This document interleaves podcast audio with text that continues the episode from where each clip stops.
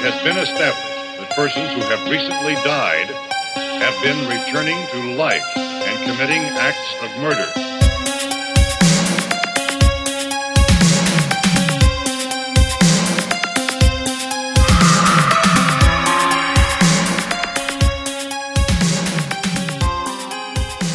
Καλησπέρα, δεδεκτιβάκια. Καλησπέρα, μικρή Πουαρό. Καλώς ήλθατε στο 15ο επεισόδιο του τίμιου του podcast. Ένα podcast που έχει έρθει για να ξυπνήσει τον Ηρακλή Πουαρό που κρύβεται μέσα μας. 15 επεισοδιάκια. Ναι, ευχόμαστε να είστε όλοι και όλες καλά. Να περάσετε ένα ωραίο Σαββατοκύριακο, μεγάλη εβδομάδα τώρα, μεγάλη Τρίτη σήμερα που τα ακούτε εσείς. Ναι. Να νηστέψετε όλοι.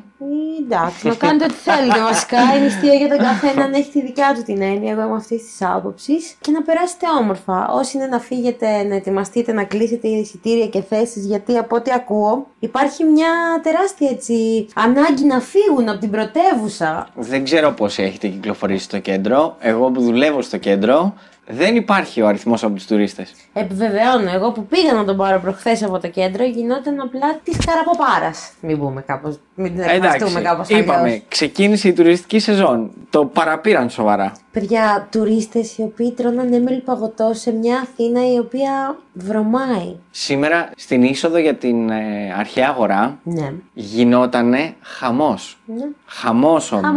Μια ουρά ατελείωτη. Ναι, χαμότο. Τέλος πάντων. Τι να πει κανείς. Καλωσορίστε τουριστάκια. Πώς το λέγανε σε εκείνη την ταινία, το καλό στα ναυτά και τα ζουμπουρλούδικα. Εμείς το αλλάζουμε λίγο και λέμε καλό στα τουριστάκια τα ζουμπουρλούδικα. Και τότε παρόλα αυτά για τον ίδιο λόγο τους θέλαμε. Για να φύγουν τα λεφτάκια τους. Τι να κάνουμε, είμαστε οι. Πώς το έχουμε πει.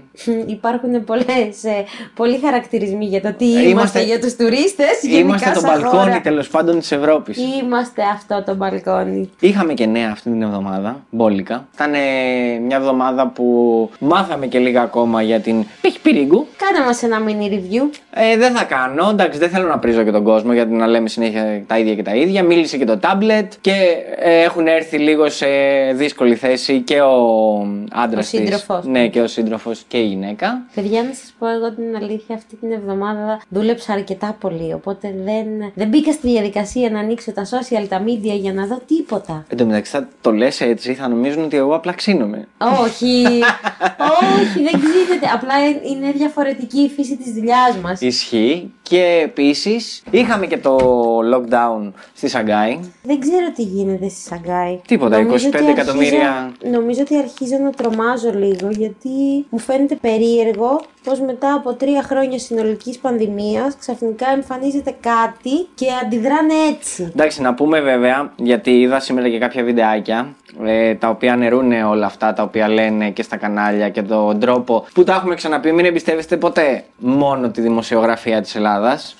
Καλό είναι να βλέπουμε. Γενική ενημέρωση και εντάξει, εμείς εδώ δεν έχουμε πολύ καλή ενημέρωση. Απλά είδα κάποια βιντεάκια τα οποία λέγανε Έλληνες οι οποίοι ζουν στη Σαγκάη ότι εντάξει, υπάρχει όντως το lockdown. Όχι σε όλες τις, γιατί είναι μια τεράστια πόλη. Όπως είπα και πριν, 25 εκατομμύρια κατοίκους, μόνο η Σαγκάη, έτσι. Ναι. Είπανε ότι υπάρχουν σε κάποια μέρη όπου βέβαια να πούμε ότι έχω δει κάτι βιντεάκια με κάποιους Έλληνες που μένουν εκεί πέρα και δεν είναι τόσο τραγικά τα πράγματα όσο τα περιγράφουν εδώ πέρα στα ελληνικά τα media και δεν είναι ακριβώς έτσι όπως τα παρουσιάζουν. Το έχουμε ξαναπεί βέβαια, δεν εμπιστευόμαστε ποτέ ένα μέσο για να μαθαίνουμε την αλήθεια. Ας αφήσουμε λοιπόν τα νεάκια τα οποία έχουν συμβεί στην εβδομάδα. Πριν όμως, μη μου βιάζεσαι. Δεν σου βιάζομαι. Θέλουμε να ευχαριστήσουμε τον Ντεντεκτιβάκια. Θέλουμε να ευχαριστήσουμε τον Ντεντεκτιβάκη Παναγιώτης. Ξέρει ποιος είναι, που μας έστειλε το απόκομμα από την εφημερίδα για τον Παλαιοκώστα. Μπράβο Παναγιώτη, ευχαριστούμε πολύ. Επίσης, ο συγκεκριμένος επίθετα δεν λέμε εννοείται για ευνόητους λόγους, για να μην παρεξηγηθούμε με κανέναν. Εγώ θέλω να ευχαριστήσω το φίλο μας τον Γιώργο, επίθετα δεν λέμε, αφού όπως το είπε και ο Γιώργος. Θέλω να τον ευχαριστήσω γιατί βρεθήκαμε μαζί του το Σάββατο και μας είπε όλος τυχαίως ότι παιδιά, έχω το βιβλίο του Παλαιοκώστα. Α, ναι! Και είχαμε φίλο που το είχε. Μπορούσες να το έχεις πει 2 εβδομάδες νωρίτερα. 2, όχι παραπάνω. Το δεύτερο ελικόπτερο λοιπόν ήταν εκείνο που πυροβολήσανε. Ναι. Που λέγαμε στην προηγούμενη υπόθεση. Ναι. Επίσης, όσο αφορά την μπλε σακούλα, ναι, για πες. Το πώς βρέθηκε εκεί, είναι πραγματικές δηλώσεις στην προανάκριση των αστυνομικών που υπήρχαν μέσα στις φυλακές και των σανφρονιστικών υπαλλήλων, ότι ήταν τυχαίο ότι την έφερε ο αέρας. Τέλειο. Άμα είπα εγώ στο προηγούμενο επεισόδιο ότι ήταν κολόφαρδος γενικά. Καλά, εννοείται πως ήταν. Να ευχαριστήσουμε τη Hira Dekokoni Prince. Ναι. Εύχομαι να το λέω σωστά το όνομα. Hira Dekokoni Prince, που μας έστειλε μια υπόθεση, ναι, για να τσεκάρουμε, ναι, και την τσεκάραμε και μάλλον θα την κάνουμε. Έχει πολλές ομοιότητες με την υπόθεση τώρα στην Πάτρα. Oh, okay. Με ένα κορίτσι το οποίο μίλησε μέσα από τον τάφο του. Okay. Ναι, εσάς θέλουμε να σας ευχαριστήσουμε πάρα πολύ που μας στείλατε. Και εννοείται πως όλα τα δεντεκτιβάκια τα λαμβάνουμε υπόψη μας και ό,τι μας στέλνουν. Και σας ευχαριστούμε και πάρα πολύ. Και θέλουμε εννοείται να μας στέλνουν. Πού, Μαρία? Μπορείτε να μας βρείτε στο Instagram Crime Groupers Podcast. Ναι.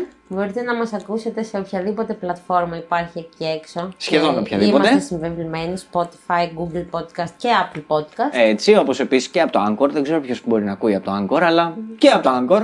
Εγώ μόλις ενημερώθηκα ότι μπορείς να ακούς και από το Anchor, οπότε και από εκεί άμα θέτε. Και όποιος θέλει, να το πούμε και αυτό, να μας αφήσει 5 αστεράκια εννοείται, γιατί πιο κάτω δεν νομίζω να κατεβαίνει στο Spotify. Να κάνετε μια εγγραφή εκεί, να χτυπήσετε και το καμπανάκι για να λαμβάνετε την ειδοποίηση, λειτουργεί ακριβώς όπως στο YouTube. Ναι. Να λαμβάνετε ειδοποίηση κάθε πότε τρίτη βγάζουμε επεισόδιο. Έτσι, κάθε Τρίτη, εκτός απροόπτου, εμείς είμαστε πιστοί και συνεπείς στο ραντεβού μας. Θα είσαι ανάγκλη. Ναι, ισχύει. Και θέλω να σας πω και κάτι άλλο που δεν ξέρω πώς το ξέρουν και πώς το γνωρίζουν, αλλά το Instagram έχει κάνει και αυτό το ίδιο. Μπορείς να πατήσεις καμπανάκι και να επιλέξεις ποιες δημοσιεύσεις από το συγκεκριμένο κανάλι που εγγράφηκες θες να βλέπεις. Χάρισε μας γνώση, Γιώργο. Εννοείται πως πατάτε καμπανάκι και εκεί, όσοι θέλετε, για να βλέπετε και ενεργοποιείτε μόνο 2 πράγματα, τα stories και τις δημοσιεύσεις. Έτσι. Απλά πραγματάκια. Και είμαστε μαζί όλη τη βδομάδα. Ανεβάζουμε καλά stories. Ισχύει γιατί ανεβάζουμε καλά stories, ανεβάζουμε. Νομίζω βέβαια ότι τα καλύτερα είναι της Κυριακής. Αλλά έχει καθιερωθεί. Έχουμε κάνει πολύ μεγάλη εισαγωγή. Έχουμε, λες? Νομίζω πως ναι. Και έχει έρθει η ώρα για τη δικιά μου υπόθεση. Μάρε παιδάκι μου. Λοιπόν, περιμέναμε από την προηγούμενη εβδομάδα, εννοείται, και εγώ καμιά εβδομάδα υπομονή κάνω.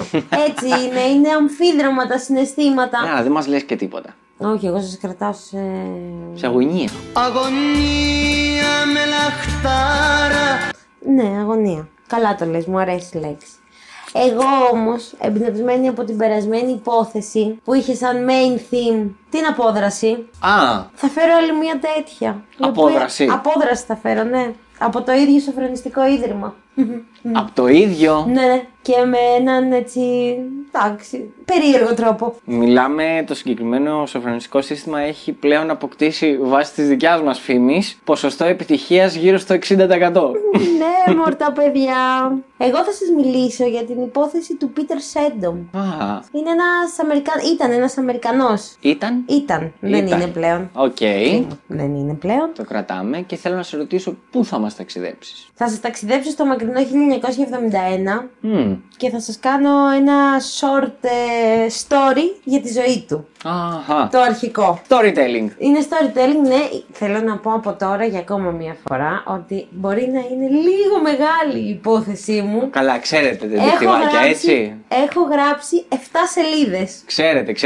Αφού δεν έχουμε βγάλει story ότι θα βγει μεγάλο, είναι normal το επεισόδιο. Θα το δει αυτό ο Γιώργος στην πορεία του μοντάζ. Εγώ δεν μπορώ να πω. Εγώ απλά ενημερώνω ότι έχω γράψει 7 σελίδες. Έλα, έχουμε φτιάξει Glühwein. Ναι. Που τους είπα κιόλας στα stories. Έτσι. Ζεστό κρασί είναι, παιδιά. Όποιος δεν το ξέρει, η ντροπή του, ας πάει να πιει αύριο. Εγώ θέλω να σου πω ότι πίνω μία αλφα και τρώω ζελεδάκια Χάριμπο. Αλλά ο καθένας ό,τι έχει, με ό,τι βολεύεται. Λοιπόν, πάμε. Στις αρχές της δεκαετίας του 1990 εμφανίζεται στη χώρα ένας νεαρός Αμερικανός. Το όνομα αυτού Peter Santom. Γεννημένος στις 22 Ιουλίου του 1971 στη Νέα Υόρκη, από πατέρα λιβανικής καταγωγής και μητέρα αγνώστων στοιχείων.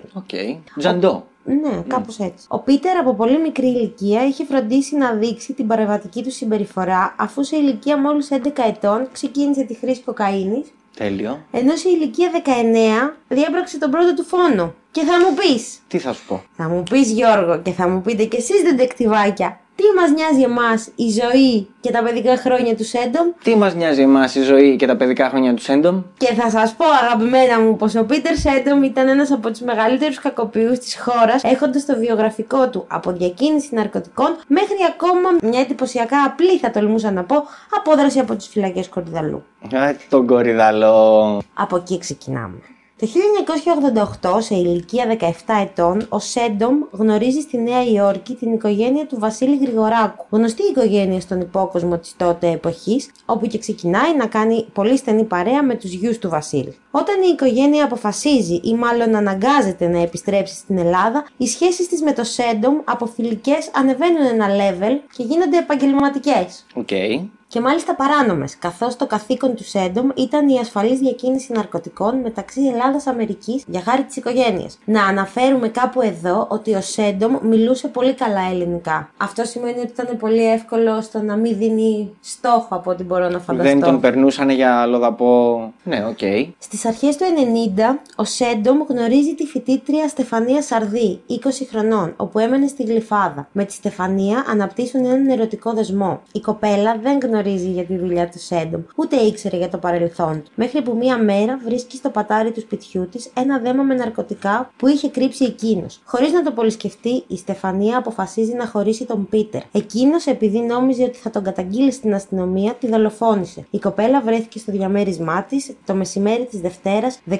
Φεβρουαρίου του 1990, μετά από πολλά τηλέφωνα που της είχε κάνει ο πατέρας της, Μανώλης Σαρδής, χωρίς καμία απάντηση, αποφάσισε να πάει από εκεί με τη βοήθεια κλειδαρά και να ανοίξει την πόρτα του διαμερίσματος και να αντικρίσει την κόρη του πάνω στο κρεβάτι της μέσα σε μία λίμνη αίματος. Κρίμα, μωρέ. Οι αστυνομικοί διαπίστωσαν ότι δεν υπήρχαν ίχνη διάρρηξης παρόλη την αναστάτωση που επικρατούσε στο διαμέρισμα, ενώ η Στεφανία βρέθηκε γυμνή με το στιθόδεσμό της περασμένο στη μέση. Ο ιατροδικαστής Χρήστος Λευκίδης είχε γράψει στην αναφορά του μετά την εξέταση του πτώματος ότι η κοπέλα είχε παλέψει με το δράστη, καθώς είχε τραύματα άμυνας. Επίσης, ο Σάντομ της είχε ρίξει 16 μαχαιριές σε κεφάλι και υπόλοιπο σώμα. Ωπα ρε φίλε. Ναι, ήταν λίγο βίαιος, η αλήθεια είναι αυτή. Λίγο. Ναι, και αυτό θα φανεί και στις επόμενες πράξεις που θα κάνει. Οκ, για πες. Ο Σάντομ ήταν από τους πρώτους υπόπτους και παρόλο που σχηματίστηκε δικογραφία εναντίον του, τελικά αφέθηκε ελεύθερος. Από ό,τι διάβασα, υπήρχαν κάτι μπερδεμένες καταθέσεις αστυνομικών για το πώς έγινε, αλλά και για το παρελθόν του Σάντομ. Κατά πόσο τον είχαν συνδέσει με την οικογένεια που είχε γνωρίσει, ναι, ή τον είχαν πιάσει. Οπότε κάτι είχε γίνει και δεν μπερδεύτηκαν, δηλαδή, αρχές μεταξύ τους. Ναι, και δεν καταθέσανε, δεν του απαγγείλανε σωστές κατηγορίες. Και αφέθηκε ελεύθερος από αυτό. Τελείως. Μάλιστα. Το 1990. Μάλιστα. Μάλιστα. Αφού αφήνεται ελεύθερος, συνεχίζει την εγκληματική του δράση με κάποιες ληστείες. Κάποια στιγμή, μεταξύ 1995 και 1996, επιστρέφει στην Αμερική και διαπράττει δύο ακόμα γυναικοκτονίες.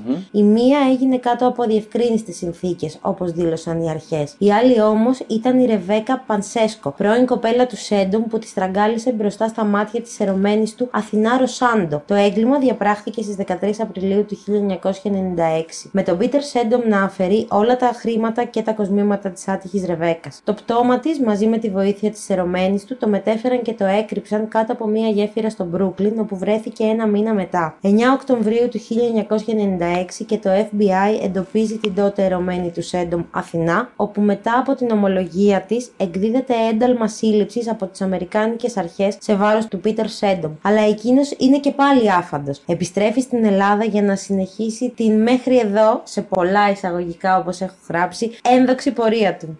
Άρα έχει να κάνει κι άλλα. Έχει να κάνει πάρα πολλά άλλα. Πάρα πολλά. Ναι. Σωστά, θα μου πεις, έχει και μία απόδραση. Δεν έχουμε ακούσει ακόμα. Είμαστε ακόμα στο 1997. Τέλειο. Και έχει διαπράξει ήδη τα εγκλήματα που έχει διαπράξει. Τέλειο. Ωραία. Τέλη του 1996 κατηγορείται για εμπορία ναρκωτικών, ενώ στις 14 Ιανουαρίου του 1997 συμμετέχει σε μια επίθεση με χειροβομβίδα στο μπαρ Άνεσης στον Άγιο Δημήτριο. 12 Φεβρουαρίου του 1997 παίρνει μέρος σε εμπρισμό αυτοκινήτου στη Γλυφάδα. 24 Απριλίου του ίδιου έτους, 1997 δηλαδή, θα πουλήσει σε ένα κοσμηματοπωλείο για 337.000 δραχμές, ένα χρυσό βραχιόλι και ένα δαχτυλίδι, το οποίο οι αρχές το είχαν συνδέσει με μία αληστεία η οποία είχε γίνει. Okay. Στις 2 Μαΐου του 1997, ο Πίτερ Σάντομ μαζί με τους συνεργούς του Χρήστο Λούτζι και έναν Αμερικανό που τον φώναζαν Chris, λίστεψαν 3 βενζινάδικα μαζεύοντας συνολικά 320.000 δραχμές. Σε μια από τις ληστείες σκοτώνεται ο Μιχάλης Δρούγκας, υπάλληλος βενζινάδικου. Καθώς δεν έχουν αρκεστεί με τις 3 ληστείες, πάνε και για την 4η, αλλά τους παίρνουν χαμπάρι αστυνομικοί και τους πιάσανε στην οδό Σοφίας Βέμπος στην Γλυφάδα. Ο Σέντομ και ο Λούτζης πιάνονται και οδηγούνται στις φυλακές Κορυδαλλού, ενώ ο Chris είναι άφαντος. Γενικά έχω παρατηρήσει στη μέχρι τώρα ιστορία που έχω γράψει και έχω διαβάσει ότι πάντα κάποιος είναι άφαντος. Θες να είναι ο Chris, θες να είναι ο Πίτερ, κάποιος πάντως είναι άφαντος. Εντάξει, με τους άφαντους, μιας και είναι και πρόσφατο το επεισόδιο, με φαντομάδες έχουμε μάθει πώς πάει εδώ στην Ελλάδα. Ισχύει. Ο Σέντομ καταδικάζεται από τις ελληνικές αρχές σε 11 χρόνια κάθειρξης για όλες τις εγκληματικές του ενέργειες. Ένα χρόνο αργότερα, το 1998, οι αμερικανικές αρχές δικάζουν και κρίνουν ένοχο το Σέντομ για τις 2 γυναικοκτονίες, επιβάλλοντάς του τη θανατική ποινή με ηλεκτρική καρέκλα. Η Αμερική ζητάει από την Ελλάδα την έκδοσή του στην αμερικάνικη δικαιοσύνη και η Ελλάδα δέχεται με την προϋπόθεση ότι θα εξαίτιε την ποινή που του είχε επιβάλει το ελληνικό δικαστήριο. Καθώς εξαίτιε λοιπόν την ποινή του, ο Πίτερ, σε μια κρίση συνείδησης, έτσι όπως το ονόμασαν οι κλινικοί ψυχολόγοι της εποχής, αν και μεταξύ μας, για μένα μάλλον κατάλαβε πως εάν τον στείλουν στην Αμερική θα πεθάνει. Σε μια τέτοια κρίση λοιπόν, στις 26 Μαΐου του 2000, θα ζητήσει να δει έναν αξιωματικό για να του πει όλα όσα έχει κάνει. Μεταφέρεται στη Γαδά και ξεκινάει. Ξεκινάει με τη δολοφονία της φοιτήτριας Στεφανίας Σαρδής, όπου την παραδέχεται. Ναι. Τη διακίνηση ναρκωτικών την οποία κάνει, τη ρήψη χειροβομβίδας στον Άγιο Δημήτριο, αποκαλύπτει την κατά λάθος δολοφονία του 52χρονου ιδιοκτήτη εταιρείας σκαφών Θεοφάνης Σιδηρόπουλου, λέγοντας πως τον μπέρδεψε με έναν ιδιοκτήτη καφετέριας που είχε πάρει εντολή από την οικογένεια Γρηγοράκου να σκοτώσει. Τον τραυματισμό μιας κομμότριας, ο οποίος έγινε και αυτός κατά λάθος, μιας και ο Σέντομ πήγαινε να φάει σε εισαγωγικά την ιδιοκτήτρια του κομμωτηρίου για να εκδικηθεί τον σύζυγό της, όπου ήταν καλόπεδο σε αντίθετη ομάδα νονός της νύχτας. Τέλειο. Ναι. Ένα χρόνο μετά την ομολογία του για τις πράξεις του, στις 7 Φεβρουαρίου του 2001, δολοφονεί μαζί με τον συγκρατούμενό του Σπύρο Χριστοδούλου έναν άλλον κρατούμενο αλβανικής καταγωγής, τον Κωνσταντίν Πάπα. Αφού τον σκοτώνουν, τον δένουν με ένα σεντόνι και τον κρεμάνε από το ταβάνι με σκοπό να φανεί σαν αυτοκτονία. Ο Σέντομ καταφέρει να πάρει την ποινή της ισόβιας κάθειρξης από το ελληνικό δικαστήριο. Αυτό αντιλαμβανόμαστε και οι δύο ότι σημαίνει ότι έχει εξασφαλίσει τουλάχιστον 25 χρόνια ακόμα στην Ελλάδα. Τουλάχιστον. Ωραία. Και δεν θα είναι τόσο, εγώ θα σου πω. Θα σου κάνω ένα μικρό spoiler. Και όπως γράφω εδώ, ξεκινάει το ρομάντζο. Γιατί έχουμε ρομάντζο σε αυτή την ιστορία, Γιώργο. Κυρίες και κύριοι, θα διαβάσουμε Άρλεκιν από εδώ και πέρα. Θεωρητικά είναι λίγο Άρλεκιν, αλήθεια, με όλα αυτά. Θα προσπαθήσω να είμαι όσο πιο σύντομη γίνεται, γιατί η ιστορία του ρομάντζου κρατάει περίπου 2 χρόνια. Δεν είναι πάρα πολύ λίγα. Πάμε λοιπόν. Καθώς ο Πίτερ εκτείει την ποινή του στον Κορυδαλλό, γνωρίζει μέσα στις φυλακές τη 45χρονη Όλγα Ατζαμόγλου, ψυχολόγου των φυλακών, παντρεμένη με 2 παιδιά. Η Όλγα ερωτεύεται σφοδρά, όπως έλεγαν και τότε, τον Πίτερ, κάτι που μάλλον ήταν αμφίδρομο, μιας και ο Πίτερ που τον έχανες, που τον έβρισκες, στο γραφείο της Όλγας ήτανε. Λίγους μήνες αργότερα, και αφού στον Κορυδαλλό είχαν γίνει άλλες 2 δολοφονίες, οι αρχές αποφασίζουν τη μεταγωγή του Πίτερ Σάντομ στις φυλακές Κέρκυρας. Η μεταγωγή αυτή έκανε την Όλγα να φρικάρει στην κυριολεξία και να βασανίζει το μυαλό της για να βρει τρόπο να τον φέρει πίσω. Και βρήκε η Ρουφιάνα. Παρότρινε τον Πίτερ να μιλήσει στον διευθυντή των φυλακών Κερκύρας, παρουσιάζοντάς του σοβαρά ψυχολογικά προβλήματα. Του έλεγε μάλιστα να δείχνει σωματικά αλλά και με τη συμπεριφορά του ότι δεν είναι καθόλου καλά. Στη συνέχεια του είπε να υποβάλει αίτημα να τον επισκεφτεί η ίδια στις φυλακές με το ρόλο της θεράποντα ιατρού που γνώριζε το ιστορικό του ασθενή της. Τη Ρουφιάνα. Το αίτημα απορρίφθηκε και η δαιμόνια, όπως έχω τονίσει εδώ, ψυχολόγος, δεν το έβαλε κάτω. Μετά από δική της παρότρινση, πείθη τον Σάντομ να υποβάλει νέα αίτηση. Αυτή τη φορά ζητούσε εκείνος να πάει στις φυλακές Κορυδαλλού για εξετάσεις και παρακολούθηση από την ψυχίατρο των φυλακών. Έτσι, τη Μεγάλη Τετάρτη, 1η Μαΐου του 2002, τέλειο, είχε πέσει μαζί εκείνη τη χρονιά, ο Πίτερ Σάντομ βρίσκεται στις φυλακές Κορυδαλλού και μαζί με την την Όλγα Ατζαμόγλου στο γραφείο της, οργανώνουν την απόδραση. Έτσι ακριβώς το γράφω. Κάθε μέρα μέχρι και τις 26 Μαΐου του 2002, ο Σέντομ και η Ατζαμόγλου για 1,5 ώρα την ημέρα οργάνωναν το τέλειο σχέδιο. Και έρχεται η μεγάλη μέρα. Στις 27 Μαΐου του 2002, η Όλγα φτάνει στις φυλακές της συνηθισμένη ώρα που ερχόταν πάντα. Μπαίνοντας, ρώτησε τους φύλακες εάν έχουν δει κάποιο συνάδελφό της ιατρό με τον οποίο είχαν ραντεβού στο ιατρείο της. Εννοείται πως δεν υπήρχε κάποιο ραντεβού. Εννοείται πως δεν υπήρχε γιατρός. Αυτό, είχε βάλει σε.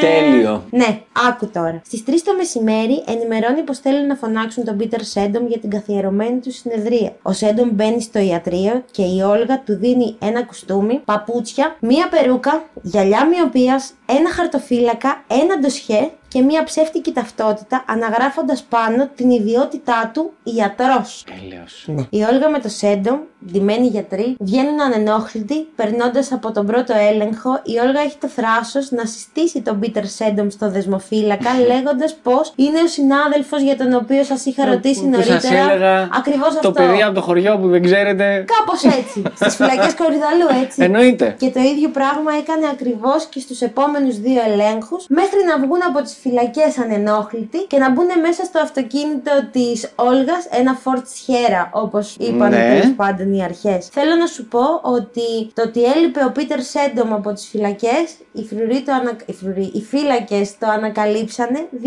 ώρες μετά, σπάζοντας την πόρτα του ιατρείου και βρίσκοντας μέσα τη στολή του Σέντομ από τις φυλακές. Ναι. Το δεύτερο πράγμα που θέλω να πω είναι ότι το αυτοκίνητο της Όλγας βρέθηκε την επόμενη μέρα στο ύψος των πετραλών στην οδό Πετρουράλη, εκεί ακριβώς. Και αυτό που μας κάνει τεράστια εντύπωση είναι το πως το ζευγάρι κατάφερε να φύγει από τη χώρα, γιατί μετά από αυτό δεν τους ξαναείδε κανείς. Αυτό που μάθαμε είναι ότι το 2006 η Όλγα Μπατζόγλου βρέθηκε νεκρή στη Βενεζουέλα σε ένα δωμάτιο ξενοδοχείου κάτω από αδιευκρίνιστες συνθήκες. Ωραία. Αυτό που ρωτήσανε οι αρχές και είπαν ήταν ότι ήταν με έναν άντρα μαζί, φημολογούνται ότι ήταν ο Σέντομ. Μάλλον ναι, ήταν ο Πίτερ. Ναι, και ότι ο Πίτερ πέθανε και αυτός στη Βενεζουέλα, αλλά στην Ίσο Μαργαρίτα, όπως το έγραφαν τα άρθρα. Και αυτός σε ένα δωμάτιο. Δεν ξέρω. Και αυτός σε ένα δωμάτιο ξενοδοχείου κάτω από αδιευκρίνιστη συνθήκη. Αυτή ήταν η υπόθεσή μου. Δεν ήταν πάρα πολύ μεγάλη. Ήταν έτσι ψηλοσυνοπτικούλα το. Συνοπτικούλα ήταν, αλλά. Πάρα πολλά πράγματα. Δεν ανέλησα πολλά. Δηλαδή για το φόνο του 52χρονου. Ναι. Είχε να πει 2-3 ακόμα πραγματάκια.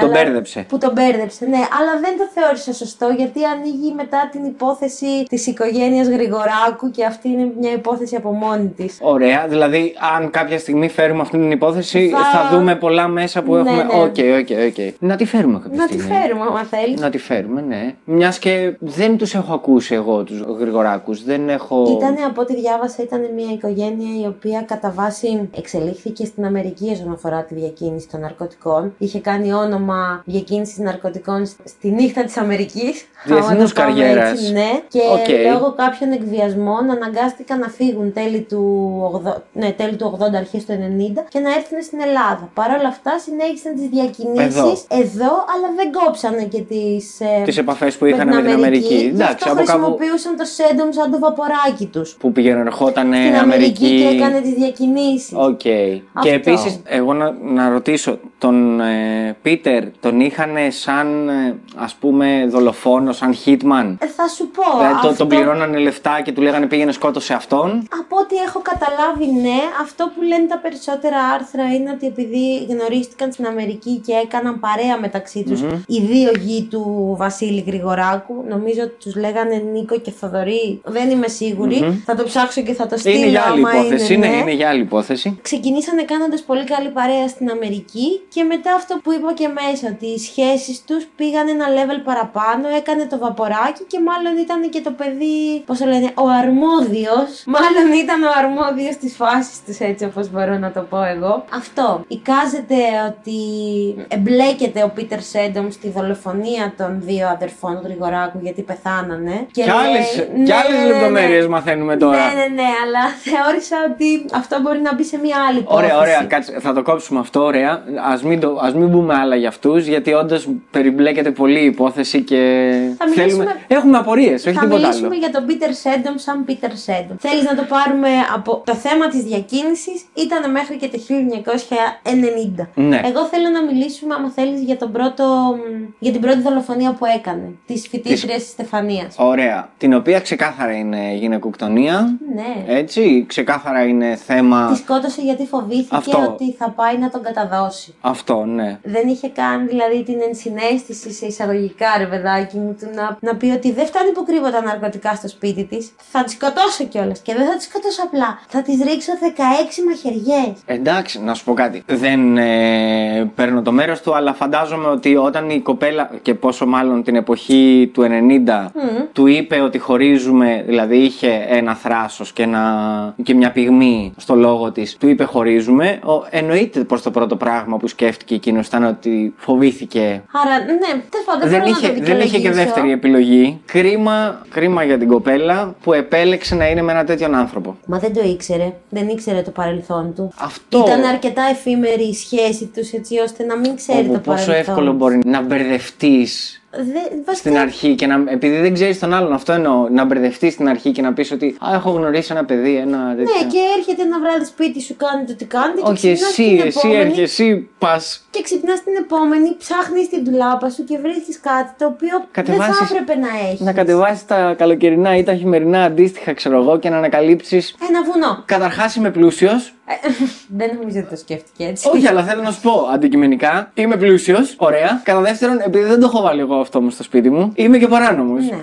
Εντάξει, για μένα το τραγικό στη συγκεκριμένη υπόθεση, εκτός από το θάνατο της κοπέλας, ήταν ότι τη βρήκε ο πατέρας της. Ότι αν δεν υπήρχε ο πατέρας της να την παίρνει τηλέφωνα και να ανησυχεί και να φωνάξει τον κλειδαρά να σπάσει την πόρτα, δεν ξέρω πότε θα μπορούσαν να τη βρούνε. Μπορεί βασικά και να μην τη βρίσκανε. Το τραγικό στην όλη υπόθεση, τη συγκεκριμένη, είναι ότι χωρίς να φταίει εκείνη σε κάτι, πέθανε γιατί απλά ο άλλος είχε ένα παρελθόν και μια συνήθεια χ. Ήταν η αρχή του, ναι. Δηλαδή, ναι.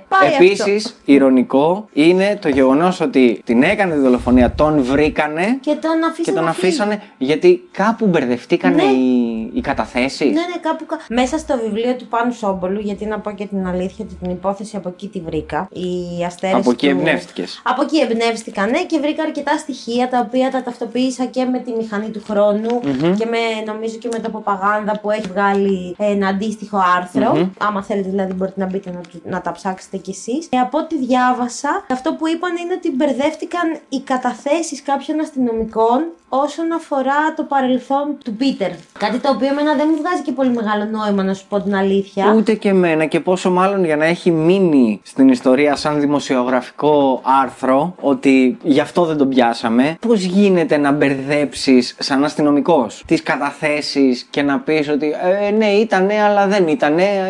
Έχουμε πολύ ψωμάκι σε αυτό. Το πώς μπορείς να μπερδέψεις, γενικά όπως μπορείς να καταλάβεις και όπως άκουσες.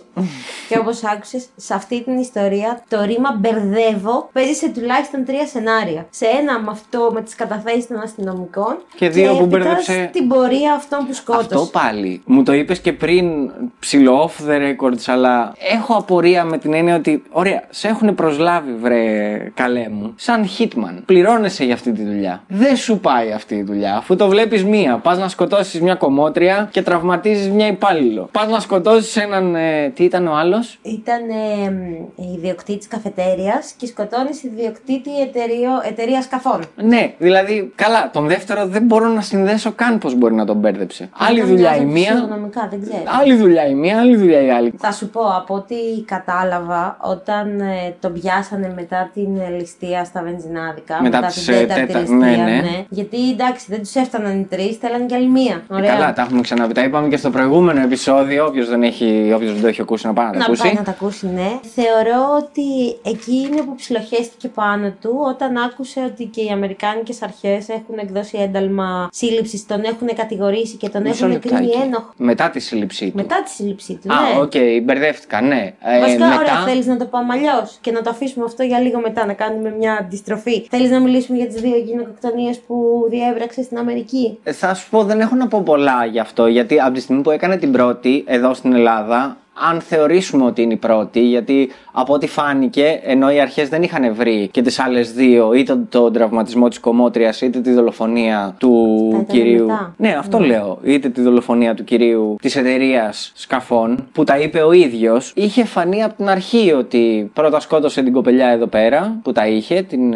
Πόσο ήταν, 20χρονη. 20χρονη. Ωραία, και μετά αφού έφυγε για λίγο για να γλιτώσει από εδώ, από την κατάσταση που παίζει να τον ψηλό, είχαν βάλει στο μάτι και σου λέει ας φύγω, γιατί εδώ δεν με παίρνει. Πήγε εκεί πέρα, συνέχισε να κάνει τα ίδια, λογικά, και για να τον κυνηγάει το FBI και να το συνδέσει το FBI, όχι οι αρχές, το FBI. Λογικά είχε κάνει αρκετά πραγματάκια και τον είχαν.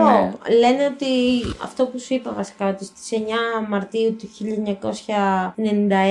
πιάσανε τη συνεργό του, την πρώτη κοπέλα που σκότωσε τη δεύτερη. Που σκότωσαν τη δεύτερη και την κρύψανε σε μια γέφυρα στο Μπρούκλιν. Την πιάσανε και εκείνη τα ομολόγησε όλα. Οπότε εκείνη που βγήκε το ένταλμα σύλληψης. Απλά στην Ελλάδα ήρθε όταν καταδικάστηκε και ο ίδιος. Ήρθε αφού είχαν γίνει οι δύο οι δολοφονίες. Ναι. Και αφού πιάστηκε από εδώ, τότε βγήκε το ένταλμα. Ναι, οκ. Okay. Σκέψου ότι. Πήρε ένα χρόνο περίπου. Ναι, τον πιάσανε το 1997 και το 1998 βγαίνει το ένταλμα και βγαίνει βασικά η κατηγορία ότι είναι θανατοποινήτη στην Αμερική. Εν τω μεταξύ, όσο έλεγες την υπόθεση, ναι. Είχα την εντύπωση, έτσι όπως το είπες μετά, αλλά βέβαια το διόρθωσες μέσα στα λόγια σου, αλλά στην αρχή που ξεκίνησες να λες ότι όταν άκουσε για τη θανατική ποινή, ξεκίνησε να λέει τα πάντα. Ναι. Λέω, κοίτα να δεις που καμιά φορά μπορεί το σοφρονιστικό σύστημα να δουλεύει και να λέει: όπα, περίμενε. Η μία ποινή είναι μόνο φυλάκιση, η άλλη είναι θάνατος. Από το να πάω στον θάνατο, προτιμώ να τα πω όλα και να πάρω εδώ τη μέγιστη. Να τα ξεράσω όλα και να πω τι έχω κάνει, να με καταδικάσουνε, ωραία, αλλά από το να πεθάνω, ρε φίλε, προτιμώ. Να πάρω τη μέγιστη εδώ πέρα, ναι. Και μετά ξενέρωσα τόσο πολύ που μου είπες για την απόδραση, που λέω ότι δεν λειτουργεί. Δεν μετανοεί. Δεν λειτουργεί ούτε έτσι. Δεν μετανόησε ο συγκεκριμένος, η αλήθεια είναι αυτή. Και εγώ εκείνη που όχι ξενέρωσα, που μου φάνηκε λίγο πονηρούλης ο Πίτερ Σάντομ. Δηλαδή ότι αφού του έρχεται ένα χρόνο στη φυλακή εδώ πέρα και του έρχεται το ένταλμα, του έρχεται ότι είναι θανατοποινήτης και ότι θα πεθάνει, σκέφτεται, ωραία, αυτό ακριβώς που είπες βασικά, ότι θα πάρω εδώ πέρα τη μέγιστη. Δεν πρόκειται. Έχω δει πως είναι τα πράγματα στις φυλακές εδώ. Είναι κάτι το οποίο μου είναι γνώριμο. Στην τελική είμαι παιδί της τη ελληνικής μαφίας, καλός ή κακός, έχω διασυνδέσεις. Είχε διασυνδέσεις. Από ό,τι φάνηκε, είχε μπόλικες. Αυτό. Δεν ξέρω, βέβαια, απ' την άλλη, μετά για την απόδρασή του, να περάσω σε εκείνο το κομμάτι. Πριν περάσεις σε εκείνο το κομμάτι, θέλω να σου πω ότι αφού έκανε την ομολογία του και μετά τα είπε όλα στον αξιωματικό, μετά σκότωσε με ένα συγκρατούμενό του, άλλον έναν κρατούμενο. Ήθελε να το επιβεβαιώσει ότι ξυστή, πρέπει εδώ πέρα να μείνω όσο περισσότερο καιρό γίνεται. Ναι. Να βάλω μια παρένθεση, μικρή, πολύ μικρή. Ακούσαμε όλοι για μια παρόμοια κρεμάλα που έγινε στις φυλακές, για ένα πρόσφατο περιστατικό, για το παιδάκι εκείνο στον Άγιο Αντώνιο. Ναι, εντάξει, οπότε δεν ξέρω. Όσοι μπορείτε, κάντε τη σύνδεση, γιατί και αυτός κρεμάστηκε με σεντόνι. Τέλος πάντων. Κλείνω την παρένθεση. Μπορεί να γίνει μια σύνδεση. Δεν ξέρουμε για ποιο λόγο ήταν καταδικασμένος ο Κωνσταντίν Παπά, ο οποίος έφυγε. Κλείνω την παρένθεση, αλλά το λέω. Εντάξει, προφανώς και ήταν το απλό θύμα για τον Πίτερ, για να μείνει μέσα. Μου κάνει τεράστια εντύπωση το ότι παρόλα όλα αυτά τα οποία είχε κάνει και που είχε εξασφαλίσει μια χή ποινή, πήγε και έκανε κι άλλα. Ναι, γιατί θα σου πω, πώς το σκέφτομαι εγώ, έτσι, ότι αν κρίνεις το βάρος της ποινής της μίας και το βάρος της ποινής της άλλης, αν εξαιρέσουμε όλα τα benefits που μπορεί να είχε από τις γνωριμίες του και από τις διασυνδέσεις εδώ πέρα, έτσι. Το βάρος της ποινής, και μιας και το είπες, είναι καλή αρχή για να ανοίξουμε και αυτό το θέμα της θανατικής ποινής. Και των ποινών γενικά, εντάξει, αυτό το έχουμε πει ότι θα γίνει. Ναι, επειδή λέγαμε ότι θα γίνει και επεισόδιο μόνο του, αλλά να που έφερες και μια υπόθεση με θανατική ποινή, είναι πολύ ακραίο. Δεν μπορείς να συγκρίνεις τη μία ποινή με την άλλη. Προφανώς και εμένα, αν μου λέγανε, αν καταδικαζόμουν για κάτι εδώ και για κάτι που έκανα, ας έφταιγα, δεν είναι αυτό το πρόβλημά μου. Ας έφταιγα και καταδικαζόμουν στην Αμερική εις θάνατον και εδώ με απλά δυσισόβια ή τρισισόβια ή κάθε φορά που ήταν να βγω έξω ξανασκότωνα, όπως έκανε και ο δολοφόνος του Σεριανόπουλου που ξανασκότωσε. την ώρα που ήταν να βγει. Δεν ξέρεις ποιος μπορεί να τον κυνηγάει απ' έξω. Ισχύει. Και να τον περιμένει να βγει. Όπως και να το κάνεις, δηλαδή το σοφρονιστικό σύστημα λειτουργεί και σαν κάλυψη και ασφάλεια για τους σοφρονισμένους. Προφανώς, να σου πω κάτι. Και δεν ξέρω ποιος μπορεί να το έχει ακούσει από τα δεντεκτιβάκια ή να το έχει σκεφτεί έτσι. Μες στις φυλακές, ποια είναι η υποχρέωσή σου? Καμία. Τρως, πίνεις το νερό σου. Δεν λέω ότι είσαι και με τα κρασιά σου και με αυτά. Τρως όμως το φαγητό που σου παρέχουνε. Έχεις το νερό σου. Την όποια χή άνεση έχεις. Προφανώς δεν πρέπει να είναι και πολύ καλή, αλλά την έχεις. Συνηθίζεις μέσα σε αυτό, αν ζεις πολλά χρόνια εκεί, να βγεις έξω. Γενικά, γιατί. Χτίζεις, ναι, χτίζεις τη δική σου. Και το βλέπουμε σε πάρα πολλά παραδείγματα. Ναι, ακριβώς αυτό που λες. Χτίζεις τη δικιά σου κοινωνία εκεί μέσα. Και γι' αυτό βλέπουμε πολλά παραδείγματα που πολλοί κόσμος που είναι μέσα επιλέγει είτε να μην βγει ποτέ και λίγο πριν βγει να κάνει κάτι καινούριο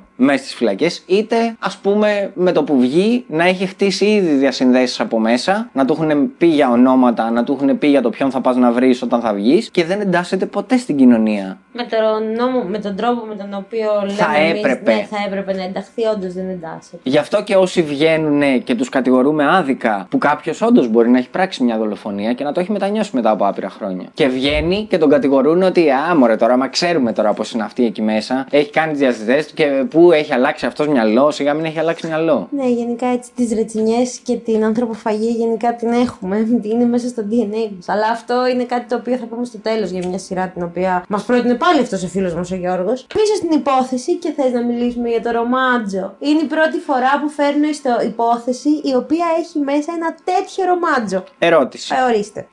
Ορίστε. Αναφέρεται πουθενά μέσα στην υπόθεση ποιος από τους δύο, είτε ο Πίτερ είτε η Όλγα, σκέφτηκε την απόδραση? Η Όλγα. Αυτό σου λέω. Ήτανε καθαρά ιδέα της Όλγας. Ήτανε δικιά του ιδέα. Ήθελε να τον φυγαδέψει. Ναι, δηλαδή. Ήθελε να φύγουνε. Η Όλγα παράτησε την οικογένειά της κάπου διάφορα. Είχε πρόβλημα. Το ανέφερες, είχε πρόβλημα.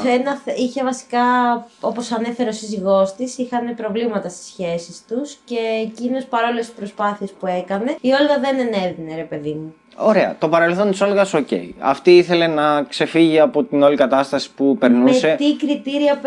Με τι κριτήρια παίρνουν επαγγελματίες ψυχικής υγείας στα σοφρονιστικά ιδρύματα? Τότε. Τώρα δεν ξέρω. Ούτε και τότε. Δεν το γνωρίζω και δεν μπορώ να πω. Αυτό που μπορώ να κάνω σαν σχόλιο πάρα πολύ εύκολα είναι το ωραία. Εννοείται πως να υπάρχει ψυχολόγος και ψυχίατρος μέσα στις φυλακές, γιατί και αυτοί οι άνθρωποι είναι. Δεν τίθεται θέμα, αλλά όπως και να το κάνεις, να, επειδή γίνονται κάτι τέτοια, μια χή ασφάλεια πρέπει να υπάρχει. Ναι. Δεν μπορείς να κλειδώνεσαι σε ένα δωμάτιο με έναν άνθρωπο και δει εγκληματία μια μισή ώρα που έλεγες ότι είναι η κάθε συνεδρία και ξαφνικά τον ψάχνανε 2 ώρες και σπάσανε την πόρτα και ανακαλύψαν ότι έχει εξαφανιστεί. Συγγνώμη, μόνο αυτό σου κάνει εντύπωση? Το ότι μπορούσε να χειραγωγεί τον Πίτερ Σάντομ ενώ αυτός ήταν στις φυλακές της Κέρκυρας, γιατί από εκεί ξεκίνησε όλο. Λογικά είχε ακουστεί ότι θα τον μεταφέρουνε και του είχε δώσει οδηγίες από πιο πριν. Μα του έλεγε πήγαινε στο διευθυντή σου και πες του ότι έχει ψυχολογικά. Ότι ναι, υπήρχε επικοινωνία. Επίσης, τηλέφωνο έχουν δικαίωμα να κάνουν. Ναι, ισχύει ότι έχουν. Και πείθεται ο διευθυντής και τον στέλνει πίσω. Και για 25 μέρες, όντως, κάθε μέρα βρισκόντουσαν από 1,5 ώρα στο γραφείο. Είναι ξεκάθαρα inside job. Ναι, έτσι. Μπορείς. Δεν το συζητάμε αυτό το πράγμα, αλλά δεν μπορώ να καταλάβω γιατί τη συγκεκριμένη γυναίκα ποτέ, όπως λες και εσύ, με ποια κριτήρια, ποτέ κανείς δεν την ελέγχει. Περίμενε, ρε κοπελιά. Τον έδισε. Αυτό περίμενε.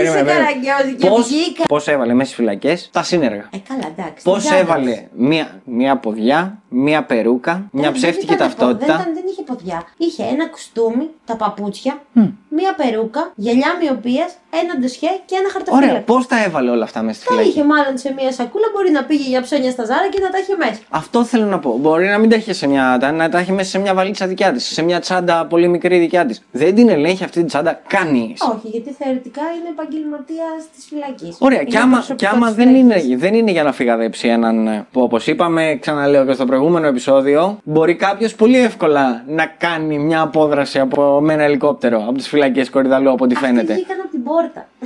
Καλά. Άρα λοιπόν, γιατί δεν τον ελέγχει αυτόν που μπαίνει μέσα στις φυλακές, από πάνω μέχρι κάτω? Δεν ξέρω, μπορεί το 2000 στις φυλακές Κορυδαλλού να μην υπήρχαν τέτοιου είδους συστήματα. Μπορεί μετά να δημιουργήθηκαν. Απλά εμένα μου φαίνεται τραγικά αστείο το ότι βγήκανε κύριοι και το θράσος. Μα 4 χρόνια μετά έφυγε ο άλλος με το ελικόπτερο.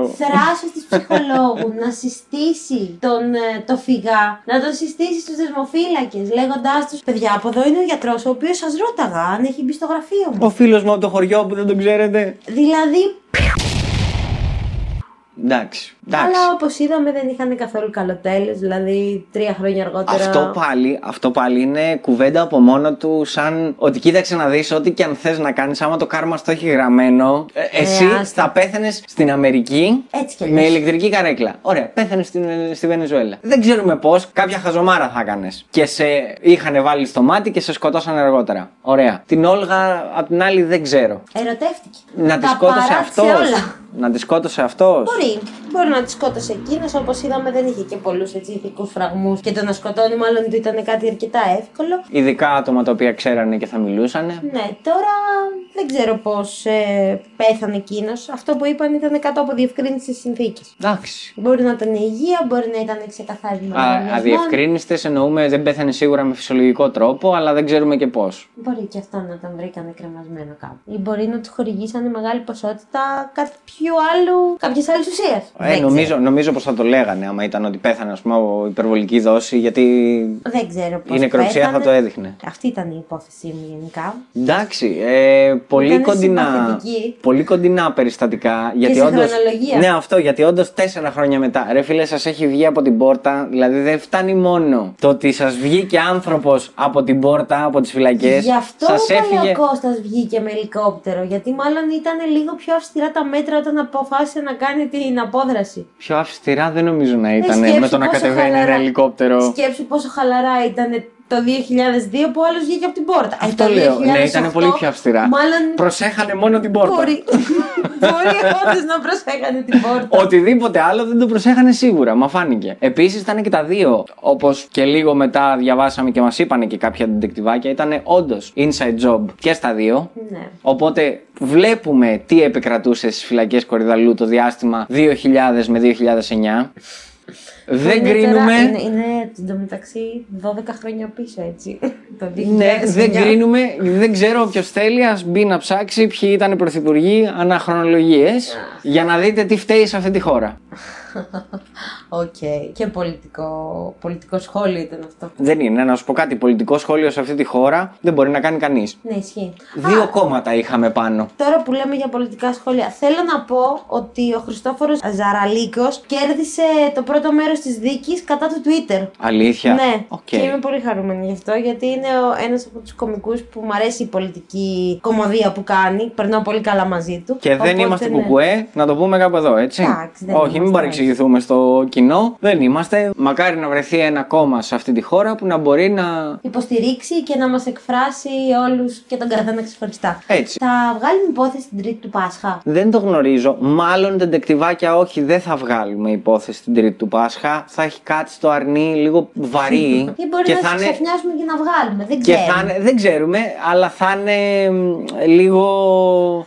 Βασικά πέφτει την ημέρα, να τους το πούμε κι αυτό, που κάνουμε εμείς την ηχογράφηση. Εμείς κάνουμε την ηχογράφηση κάθε Κυριακή. Οπότε αυτή την Κυριακή. Ή μπορεί να βγει ένα επεισόδιο σαν εκείνο που είχαμε βγάλει το special με τις περίεργες συλλήψεις. Υπάρχει μια τέτοια πιθανότητα. Μπορεί και όχι, βέβαια. Ξέρεις ποια υπόθεση μπορούμε να φέρουμε? Ποια? Που να ταιριάζει και με την ημέρα που θα κάνουμε εμείς την ηχογράφηση. Υπάρχουν εγκλήματα που γίνανε το Πάσχα, το ξέρω. Για πες όμως. Του Αθανάσιου Ιδιάκου.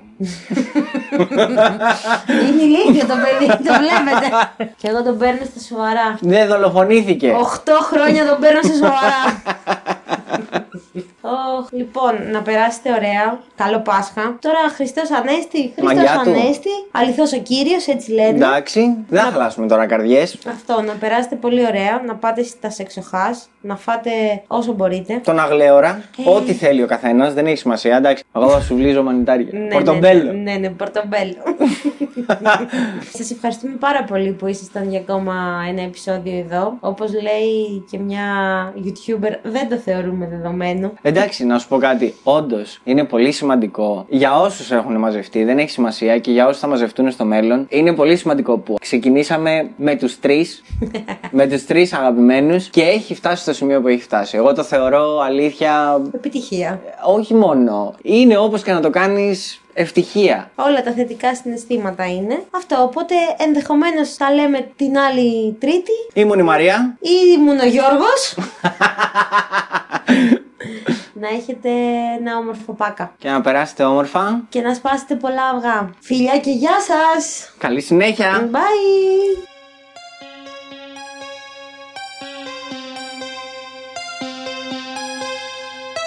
It has been established. Persons who have recently died have been returning to life and committing acts of murder.